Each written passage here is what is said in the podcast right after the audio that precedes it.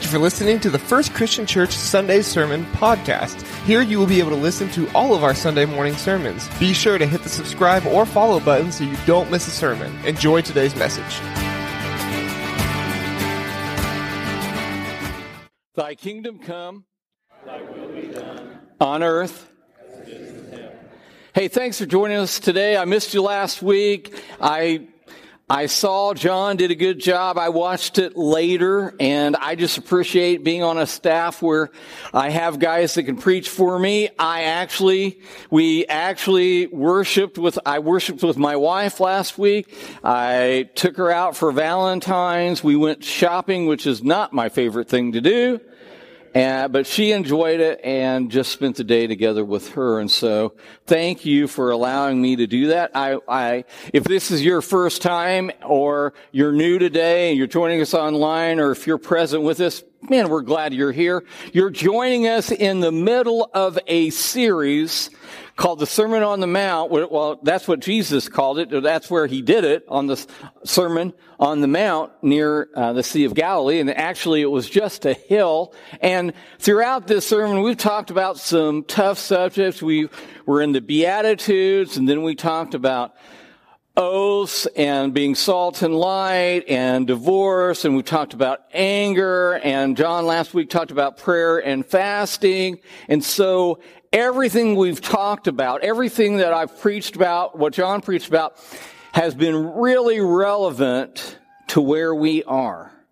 And then isn't it amazing that Jesus could speak on a little hillside 2,000 years ago and still be completely relevant and to speak to our hearts and our lives where we live 2,000 years later. Isn't that amazing?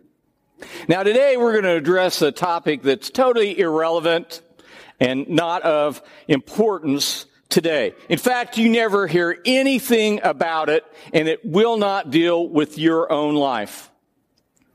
Now is that true? No. Today we're going to talk about worry. We're going to talk about worry in regard to being hopeful and helpful in regard to your worry. And, and to back the truck up just a little bit, I just want you to understand, as I've said before through this series, that there is a massive difference between believing in God and following Jesus.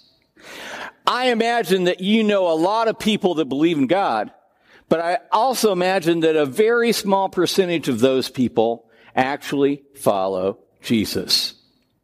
And if you're here this morning and hearing my voice either online or present with us, I would guess that probably most of you believe in God, but not everybody here actually, actually follows Jesus. There's other reasons to be here in the room. There's other reasons to be watching online. And I would challenge you not just to be a believer in God, but to be a follower of Jesus, to actually practically apply his teaching to your own life. As I'm going to encourage you to do that today. Let me ask you a question. Do you think the world is as, do you think the world is as it should be? No. Hmm. Are we better today than we were? No. no. Are we the worst we've ever been? Probably not. Are we the best that we've ever been? No. In fact, I would, I would share with you, in fact, I was talking to someone just in the last few weeks and they had decided to turn off their news networks that they were actually listening to, their news sources because it was bringing them down. It was creating more anxiety in, in their life. And I said, well, you know, around 2018, 2019, I did the same thing. I stopped worshiping at the God of CNN or the God of Fox or whatever social media that I was taking in the news because they were creating more anxiety. In fact, they're paid to create anxiety in us. That's how they make their money. They sensationalize the worst things and it causes anxiety in our lives if we allow it. The point is that no political or news organization is ever going to cure the world's problems. Only God sent Jesus to redeem and to restore what has been broken. Only God. And when Jesus speaks about the kingdom of God, the kingdom of heaven in Matthew chapter 5 through 7, he's not espousing a political agenda. In fact, Jesus, like many of us, have pressure to politicize what we speak before people. And they were looking for a physical political Messiah. And that wasn't what Jesus was. And they were disappointed. Because his kingdom is the highest kingdom, and he is the King of kings and the Lord of lords. And nothing else will ever, ever compare. And I, I want to remind you as I preach through this series that some of you may feel condemnation. Come back next week and we're going to preach about, or I'm going to preach about judging. But I don't want you to feel that, nor does Jesus want you to feel that. He wants you to feel convicted. And in fact, as I preach this sermon today, I just want you to know that my self-awareness level has increased this last week to the point where I didn't, I thought I was doing pretty good. Now I know I not, I'm not. And, and that I have some work to do in this particular area. But that's conviction. I don't feel condemned. The grace of God is sufficient in my life. But the anxiety, a lot of times, that I allow to exist is because of my unrealistic expectations. So as we approach this passage in Matthew chapter 6, verses 25 and, and following into uh, chapter 7, please follow along because Jesus has something to say to you. Therefore I tell you, do not be anxious about your life, what you will eat or what you will drink, nor about your body, what you will put on. Is not your life more than food and the body more than clothing? Jesus says, don't be anxious. And you might say, well, Chris, anxiety is a hot topic today. Everybody's having anxiety. Did you know that in 2017, this is pre-pandemic, the millennials and the Xers were the most anxious generations that have ever existed since they've been recording on the anxiety scale. Did you know that? So it's not us older people that are anxious and stressed out, which we are, but our younger generations are even more anxious. And as I say that, I want you to recognize something that there is a form of anxiety that is clinical and may require some medication or additional therapy. Now, Jesus is going to address anxiety in general, anxiety that's manageable, but there are genetic and physical and hormonal reasons why anxiety may need to be tra- treated with medication. And you may need, need some help, some talk therapy of some type. And if you're in that category, please don't hear this in, in a, a situation that if you were more spiritual, you wouldn't need medication. That, that would be exactly wrong. I, I, I have, as, as a man of a certain age, I am on blood pressure medicine. Okay? Not a lot, but a little.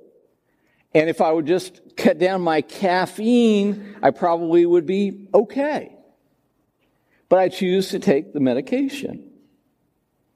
And, and I don't feel any guilt about taking some high blood pressure medicine, nor should you if you're taking some medication to help you deal with some things that are going on.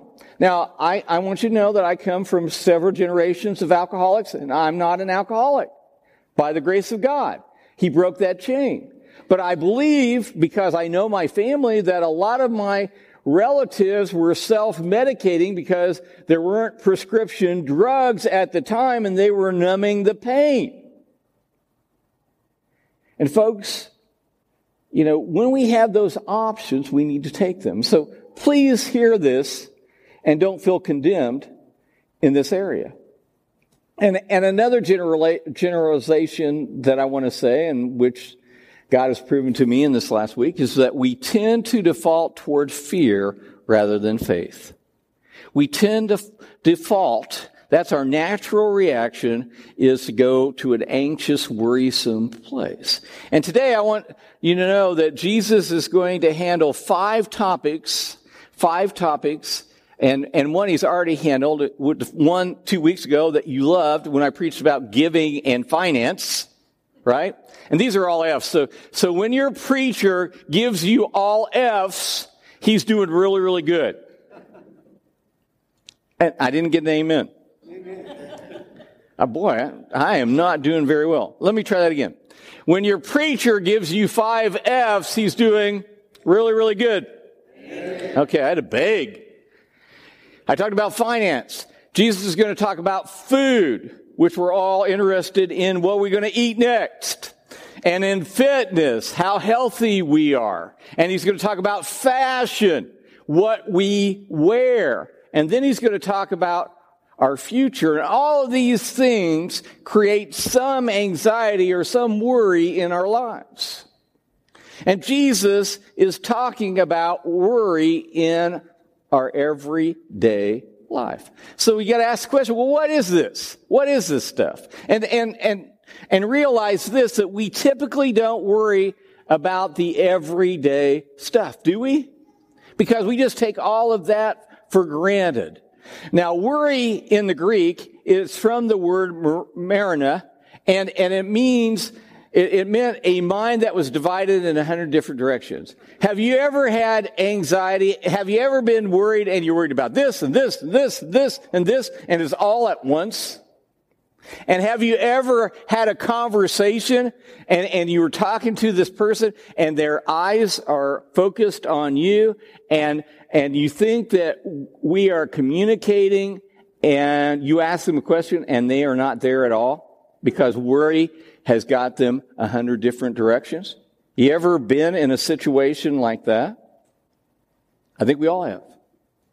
Then Jesus goes on in verse 26 and he says, Look at the birds of the air. They neither sow nor reap nor gather into barns, and yet your heavenly Father feeds them. Aren't you, aren't you not of more value than they? Jesus is going to the core here and saying, you are more important than the birds of the air. You are created in the image of God. You have the Spirit of God. You have a soul and spirit in your life. You are a child of God, and He cares for you. Now, there's a difference between worry and concern. There's a difference, and I just want to kind of elaborate real quickly. Concern moves you to action Worry leads you to inaction. Have you ever been so worried you just can't do anything? You don't know where to start? Now, worry is stewing without doing. Say that with me. Worry is stewing without doing. Now, in my family history, we have a tendency to not be able to go to sleep at night when we lay our pillow down there's so many things going on that we just can't we, we just can't go to sleep and so that since that's a pattern i thought i wasn't a worrisome person. I didn't have a whole lot of anxiety. What i realized is i have a different pattern of worry. I wake up about 5 5.30 in the morning and i have things on my mind. And they're the same things over and over again. And as I was thinking about this sermon and preparing for this, I thought, you know, Chris, you really are a worrisome person. You have some anxiety going on there. And I really didn't like that about me. And so what I started to do was I take my phone, which is right by my bed, and I got out and I just made a list of all the things that I was concerned about, worried about. And I prayed about them. And then I went back to sleep. Because I was able to address them. Some of them I can't solve.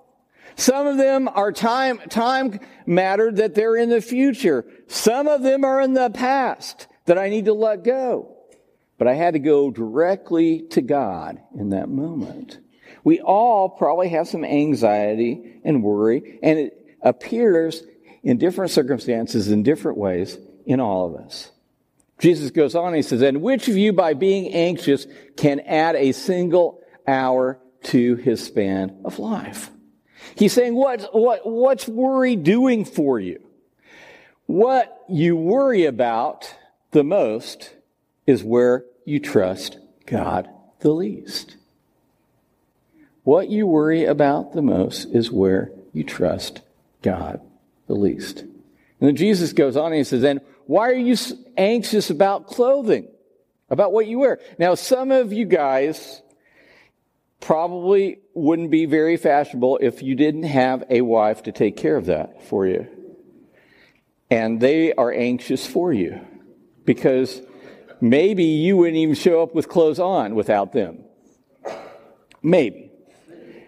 Consider the lilies of the field, how they grow. They neither toil nor spin. Yet I tell you, even Solomon in all his glory was not arrayed like one of these. But if God so clothes the grass of the field, which today is alive and tomorrow is thrown into the oven, will he not much more clothe you, O you of little faith? Jesus is rebuking them right now. He's saying, these things are, are, are things that, that are just, they just happen. That God just takes care of them. Trust Him. And, and He's saying faith is trust in God. That God that cares for you is faithful and He will provide. Why do you doubt God to provide when He says He will? Can we trust Him in that? Therefore, do not be anxious, saying, What shall we eat, or what shall we drink, or what shall we wear? For the Gentiles seek after all these things, and your heavenly Father knows that you need them all. You know, people watch us. I don't know if you realize that or not. Your family members that know that you're in Christ, your neighbors, your classmates, people watch us, the people that work with us watch us to see if we are living by faith. And if there's a distinctiveness, and sometimes I have to say to someone, you know, I'm not doing very well today, and I've been a poor example in front of you, and I just want to apologize and ask for forgiveness because I failed. And that says, hey, this guy lives under a different kingdom he serves a different God and he's not like me.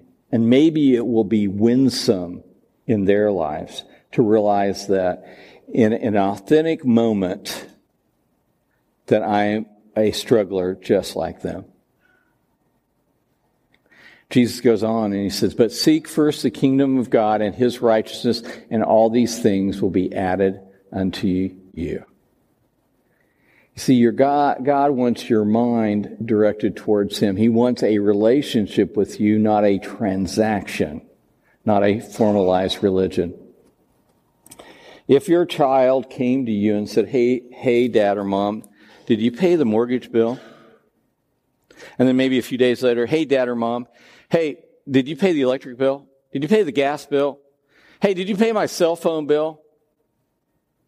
Would that reflect that they didn't trust you to take care of them?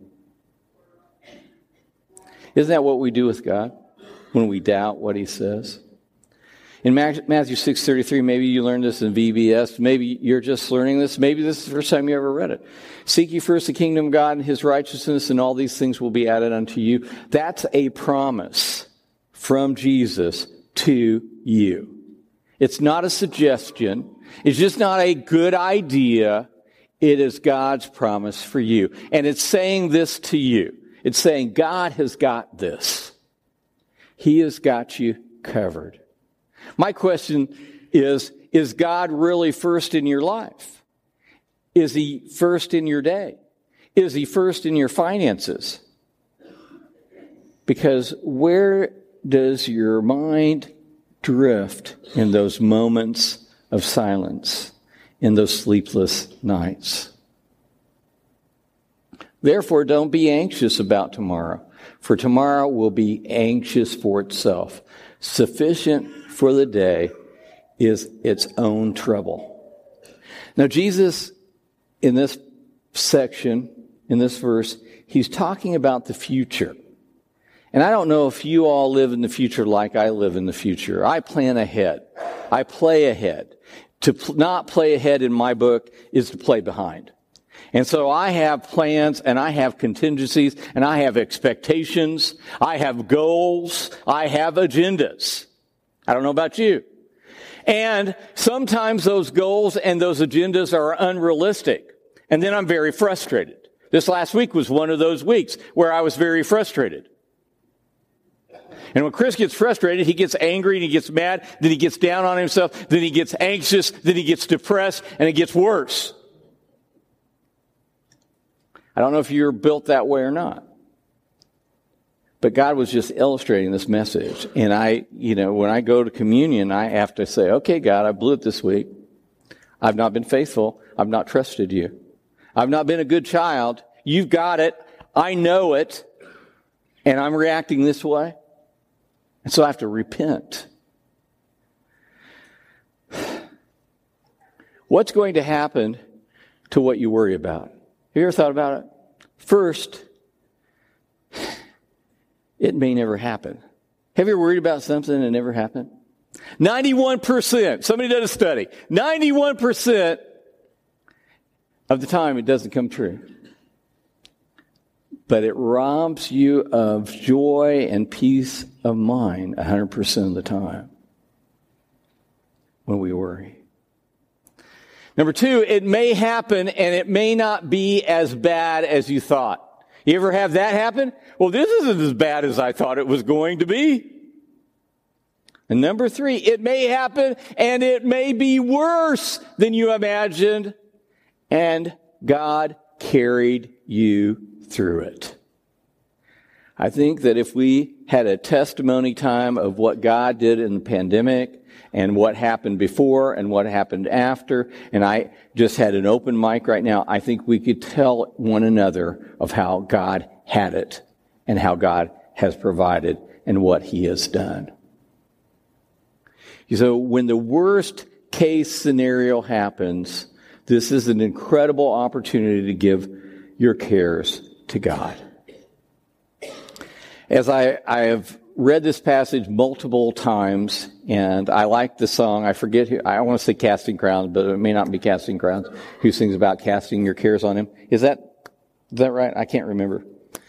But it's, but in 1 Peter 5, 6, and 7 it says, Humble yourselves therefore under the mighty hand of God, so that at the proper time he may exalt you, casting all your anxieties on him, which we know to do because of why? Because he cares for you. Now, isn't that amazing that the God of the universe, that, that, that the universe that is infinitely large, I don't even have a good, good word to describe it. The God that is overall, that holds everything together, cares about what is going on specifically in your life in this moment right now. He cares for you. Now, here's a warning. If you're constantly living in the future, you are missing the moment now. And that's where I'm guilty a lot of the times. Because I'm concerned about the future, I'm missing the moment now. Because worry is to allow one's mind to dwell on problems or trouble, and it misses the joy of the moment. Because we all know this. It's not a matter of if problems or troubles are going to come. They will come. We will have challenges. So we need to live in those moments where we can have joy and we can enjoy what God has given to us and not borrow on the next day on the worries that are going to come or they may never come. Now, there's a difference between worry and anxiety, and I want to go through this really quick. And for your you uh, blank fillers, I have some uh, completed bulletins in case you can't keep up. Okay, I just want to prepare you because I might make you anxious in this moment. And I, I wouldn't want to do that. See, worry primarily is a thought. Worry pro- primarily occurs here. Anxiety is primarily a feeling. Worry is more specific. You're worried about this. You're worried about your kids' grades. You're worried about paying your mortgage. You're worried about this next job evaluation. You're worried about the next sale. You're worried about losing a friend. And anxiety is more general. You don't know where it's coming from, but it's coming from all over. Worry happens mostly in your head, like I said, but anxiety mostly happens in your heart and in your body. So why does Jesus talk about this in the Sermon on the Mount? As we've seen all throughout Matthew 5 and Matthew 6, Jesus is concerned about our, our hearts and whether our heart truly trusts God. And the question becomes, is worry a posture of our hearts? Is worry a posture of your heart? You say, well, Chris, I know all this. Why do I still worry? Why do I still worry? Because I am trying to control things. Are you controllers? Are some of you controllers? I would say that most of us want to control most of our lives. What's so frustrating about it is if we really, really understand things, we have to know deeply inside of us that we can't. And it is so frustrating, creates so much anxiety and so much worry, doesn't it? You see, if we try to control everything, who controls everything? Who controls everything? God does. Now, if we try to control everything, who are we trying to be like? God. Are we God? No, we aren't. And which of you, by being anxious, can add a single hour to a span of life? We're not. Charles Spurgeon, great uh, preacher of another era, said, Worry doesn't empty tomorrow of its sorrows, it only empties today of its strength. How true it is. Now, I want to ask you, do you know what scripture is the most Googled scripture in all of the Bible? Some of us would say John 3.16, maybe uh, Genesis 1.1, maybe Romans 8, 28, but no, it's Philippians 4, 4 through 6. Paul writes this, rejoice in the Lord always. Again, I will say rejoice. Let your reasonableness be known to everyone. Now, I memorize this. Let your forbearing spirit be known to all. Be known to all, meaning that gracious, kind, patient spirit be known to all. Be anxious for nothing. Do not be anxious about anything, but in everything by prayer and supplication with thanksgiving, let your requests be made to, known to God. And the peace of God, which surpasses all understanding, will guard your hearts and your minds in Christ Jesus. Wow. Before anxiety and worry were worries here and your heart anxiety is here, Paul is saying it will guard your hearts and your minds. Paul's saying, hey, don't worry, stop it. But we know that doesn't work. So then he says, pray. Now last week John talked about prayer. I, I just want you to know that prayer is powerful and it should be a component of every Christian's life. That you should be in communication. You should be in relationship. God should already knows what you need, but He wants to hear from His child. He wants to hear from you. You need to tell God what you need. God already knows, but He wants to hear from you. And be thankful. Be thankful. Are you thankful for what you have? Do you stop and say, Hey, God, I'm thankful that I'm in church. I'm thankful I have a family. I am thankful that I'm breathing. I am thankful for all that you provided for me. I'm thankful that you brought me to this place and to this moment in my life. I am thankful that I can see if I can see. I'm thankful for bifocals and trifocals if I can't see without them. I'm thankful for med- medical uh, technology and all the stuff and all the prescriptions that I have. I am thankful for, and go on and on and on. Do you stop and realize how much we have and how good God has been? And that just puts everything else in perspective. And Paul says, then you're going to experience God's peace that surpasses all comprehension in your hearts and in your minds. If you're not experiencing that, on a deep level, then there's some things haywire going on, and you're not putting your faith and your trust in God. Now, I don't want, again, if you're dealing with some medication issues and some physical issues, this is a different, this is different. But if you don't need those things, there's something going haywire spiritually that's not right with you.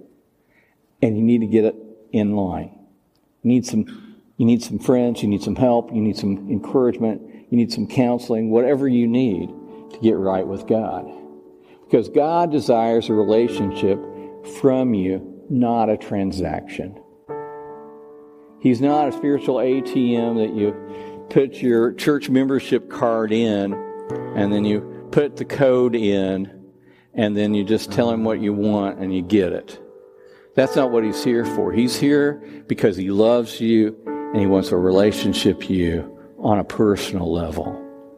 And Paul in this passage, he goes on and he says this Finally, brothers, whatever is true, whatever is honorable, whatever is just, whatever is pure, whatever is lovely, whatever is commendable, if there is any excellence, if there is anything worthy of praise, think about these things. And then he goes on, he says, What you've learned and you've received and you've heard and you've seen in me, practice these things, and the God of peace will be with you. He, he's saying, fix your thoughts on all the good things, all the best things, not on the negatives, not on the what ifs. And then he's saying, hey, follow my example. Look at me as I follow Christ. Follow my example. Fix your thoughts on God. So start thinking about what you're thinking about. Is it positive or negative? Is it anxious? Is it worrisome? And I want to encourage you worry can become the fuel for your prayer life, are you placing those anxieties before a Heavenly Father who loves you and cares about you, that sent His Son to give His life for you? Worry can become the motivation for your worship. When you come to worship uh, corporately or personally? Are you throwing it all before God and saying, God, I surrender? I humbly place all of this at the cross of Jesus. I'm laying it all down for you, God. Now, this morning, are you uh, sitting there with your resting Bible face on? You kind of look that way. I want to ask you to do something today with me. If you would please stand. And as you are, thy kingdom come on earth. I'm going to ask you to raise both hands with me. And we're just going to reach out to God.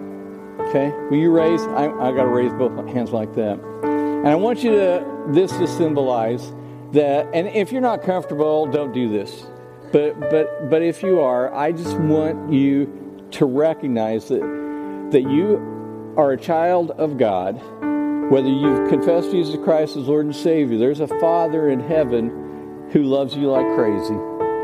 That wants you to present before Him every care, every concern, every worry, every anxious thought before Him.